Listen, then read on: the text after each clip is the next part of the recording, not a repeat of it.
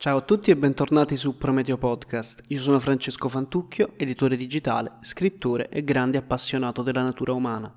In questo podcast parlo degli argomenti che mi appassionano di più: psicologia, scienze, storia, filosofia e tanto altro. La puntata di oggi fa parte della rubrica dedicata alle 48 leggi del potere di Robert Greene. Oggi parliamo della sedicesima legge, ossia usate l'assenza per guadagnare rispetto e stima. L'episodio di cui parliamo oggi è molto delicato perché parla di tecniche di potere e seduzione che molti definirebbero come immorali. Questa legge, nello specifico, è stata attaccata soprattutto da una parte consistente della società tedesca, tanto che il libro ha rischiato di essere ritirato dalle vendite. Questo è un libro pericoloso, come ho spiegato altre volte. Non a caso è bandito in molte prigioni degli Stati Uniti, perché c'è il timore che i detenuti apprendano tecniche manipolatorie da utilizzare una volta tornati in società. Tengo a fare questo tipo di avvertimenti specialmente per chi mi ascolta per la prima volta. In questa rubrica parliamo di potere e il potere può essere immorale. Bisogna conoscere tutte le strategie e poi decidere se e come usarle. Senza contare che conoscere le tecniche del potere significa anche saperle riconoscere e quindi scovare immediatamente malintenzionati e manipolatori. Chiuso questo piccolo inciso, vi anticipo che oggi parleremo di trovatori francesi, del sistema della giustizia nelle popolazioni medio orientali dell'antichità, della tulipanomania olandese e tanto altro ancora. Prima di procedere però vi chiedo di iscrivervi alla piattaforma dove state seguendo questo podcast. Facendolo mi fate capire che apprezzate il mio lavoro e mi aiutate a raggiungere sempre più persone. Cominciamo. Alla base di questa legge c'è l'idea che una presenza assidua garantisce potere e attenzione, ma se prolungata troppo nel tempo perde di efficacia. È molto facile diventare un'abitudine, bisogna quindi mantenere sempre il giusto equilibrio tra assenza e presenza imparando a capire quando è il momento giusto per uscire di scena. L'esempio lampante di questa strategia si può osservare nel campo della seduzione. Il modo migliore per alimentare il sentimento nell'altra persona è quello di dare moltissime attenzioni all'inizio e poi smettere di farlo da un momento all'altro, stando molto attenti a farlo prima che quella persona impari a conoscerci davvero. L'assenza stuzzica l'immaginazione dell'altro, che comincia a chiedersi il perché di quel cambiamento comportamentale. Questa spirale terribile a volte porta all'ossessione. Ninon de Lenclos, l'incallita seduttrice francese di cui abbiamo parlato nell'episodio numero 3 di questo podcast, era solita dire che l'amore non muore mai di fame, piuttosto di indigestione. Voleva dire che con una presenza costante la persona amata diventa come tutte le altre, si rompe la magia. Esempio eclatante di questa storia è quanto accadde al trovatore francese Guglielmo di Balaone, un cantore medievale che vagava di castello in castello in cerca di avventure. In uno dei suoi viaggi Guglielmo si innamorò della castellana Guglielma di Jean-Jacques. Allo stesso tempo il suo amico Pierre ebbe una storia con una dama di nome Vernet, con cui però litigò violentemente dopo poche settimane. I due si riappacificarono presto e Pierre raccontò a Guglielmo di quanto fosse dolce e violento il loro amore dopo la riappacificazione. Nulla a che vedere con il loro primo amore. Guglielmo, volendo provare lo stesso, cominciò ad allontanarsi improvvisamente da Guglielma. Rimaneva spesso lontano dal castello e non si faceva vedere alle feste. La sua assenza sortì l'effetto opposto. Guglielma perse la testa e pagò messaggeri per raggiungerlo in ogni dove. Più Guglielmo si sottraeva e più Guglielma gli stava dietro.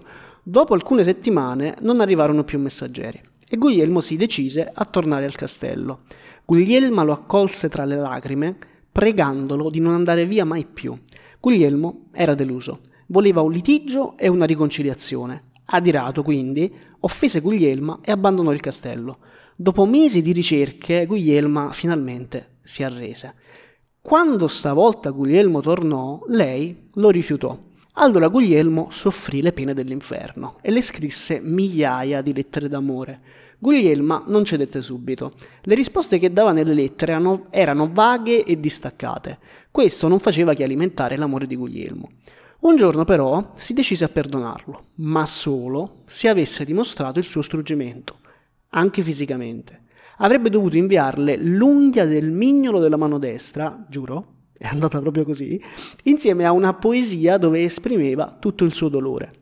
Guglielmo fece quanto l'amata desiderava e i due, finalmente, si riappacificarono come Guglielmo desiderava fin dall'inizio. In questa storia eh, Guglielmo ha sperimentato la legge dell'assenza senza volerlo. Sottraendosi, credendo di generare rabbia e risentimento, aveva invece indotto Guglielmo ad amarlo sempre di più. Se siamo diventati rilevanti nella vita di qualcuno, scomparire improvvisamente, soprattutto senza spiegazioni, innesca nell'altro la necessità di dare una spiegazione e spesso anche di colpevolizzarsi. Capirete da soli quanto questa tecnica sia potente e pericolosa nelle mani sbagliate. Prima di passare alla prossima storia vi racconto un aneddoto simpatico. A me piace molto Domenico Modugno e una delle canzoni che preferisco si chiama La lontananza. In un passaggio della canzone, eh, Modugno dice: La lontananza, sai, è come il vento. Spegne i fuochi piccoli, ma accende quelli grandi. A me questa frase è sempre piaciuta. Leggendo le 48 leggi del potere ho scoperto una citazione di La Rochefoucauld che mi fa credere che Modugno l'abbia un po' copiata questa frase. Rochefoucauld infatti dice l'assenza fa svanire le piccole passioni e infiamma le grandi, come il vento spegne una candela ma alimenta un incendio. Vabbè, Adesso vi racconterò di Deioce, leggendario sovrano dei Medi, un antico popolo iranico. Nell'VIII secolo a.C. i Medi si liberarono dal dominio degli Assiri e decisero di governarsi da soli. Allergici al potere di un solo sovrano, scelsero di non darsi una struttura gerarchica. Ben presto però il territorio si divise in microstati, dove il più forte regnava sul più debole. In uno di questi stati però aveva prevalso un uomo, per la sua saggezza e non solo per la forza fisica. Quest'uomo si chiamava Deioce. Tutti si affidavano al suo buonsenso e qualsiasi questione che coinvolgeva una o più parti, alla fine veniva decisa da quest'uomo saggio, che sapeva accontentare tutti, facendosi rispettare. Ben presto la sua fama si allargò anche alle altre parti del regno e divenne un giudice a tempo pieno. Quando il lavoro divenne soverchiante, decise all'improvviso di abbandonare il suo ruolo e ritirarsi a vita privata. Nel regno tornò nuovamente il caos e i vari sovrani decisero che era il momento di tornare al vecchio sistema di potere. Andava eletto un capo supremo. La scelta ricadde, ovviamente, su Deioce. Deioce accettò, ma chiese in cambio la costruzione di un palazzo reale e la fondazione di una capitale. Il palazzo sarebbe stato inaccessibile al popolo, per evitare che Deioce fosse disturbata ogni ora del giorno. Deioce nel corso del tempo si spinse oltre. Nessuno era più ammesso alla sua presenza. La comunicazione col re era possibile soltanto tramite selezionatissimi emissari. Perfino la corte avrebbe potuto vederlo solo una volta a settimana. La sua assenza alimentò il mito e la figura di Deioce divenne quasi divina. Il popolo lo considerava come il figlio di un dio. Questa storia, oltre a confermare la validità della legge, mi fa venire in mente altre tre cose. Allora, innanzitutto mi ricorda l'importanza di rendersi indispensabili agli altri, così da esercitare un potere tale da diventare insostituibili. Abbiamo insegnato come si fa a rendere le persone dipendenti nell'episodio numero 13, con la strategia del potere estensivo, che vi invito a recuperare. La seconda cosa che mi fa venire in mente questa storia è il comportamento di molte star che scompaiono nel momento di maggiore successo, per cristallizzare la loro fama. È un esempio la cantante italiana Mina, il cui ultimo concerto risale all'agosto del 1978.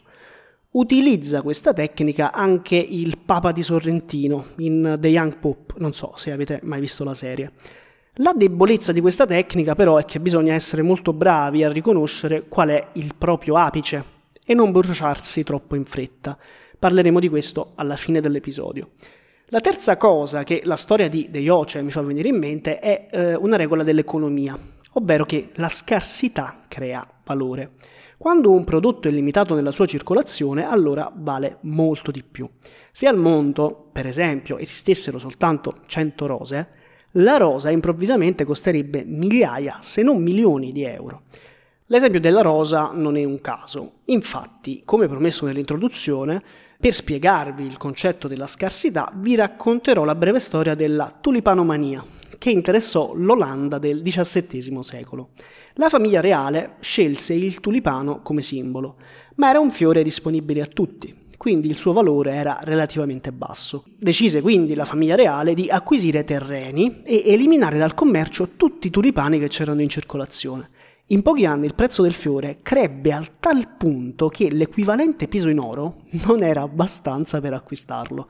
La stessa dinamica vale anche per le opere d'arte. Joseph Duvin, il mercante d'arte di cui parliamo spesso, una volta scelto l'artista, comprava intere collezioni e le deteneva chiuse nei depositi per far aumentare il prezzo con gli anni. Concludiamo la puntata, come al solito, con l'eccezione alla regola. In realtà, come anticipato, è soltanto una sottolineatura di quanto detto poco fa. Ci vuole molta sensibilità a capire quando è il momento giusto di sparire. Se farete tutto per bene diverrete potenti, apprezzati e rispettati, ma se sbagliate le persone si dimenticheranno presto di voi. Mi auguro che userete questa legge con la giusta accortezza e che l'episodio di oggi vi sia piaciuto. Nel prossimo parleremo della diciassettesima legge, ossia tenete gli altri nell'incertezza, createvi una fama di imprevedibilità.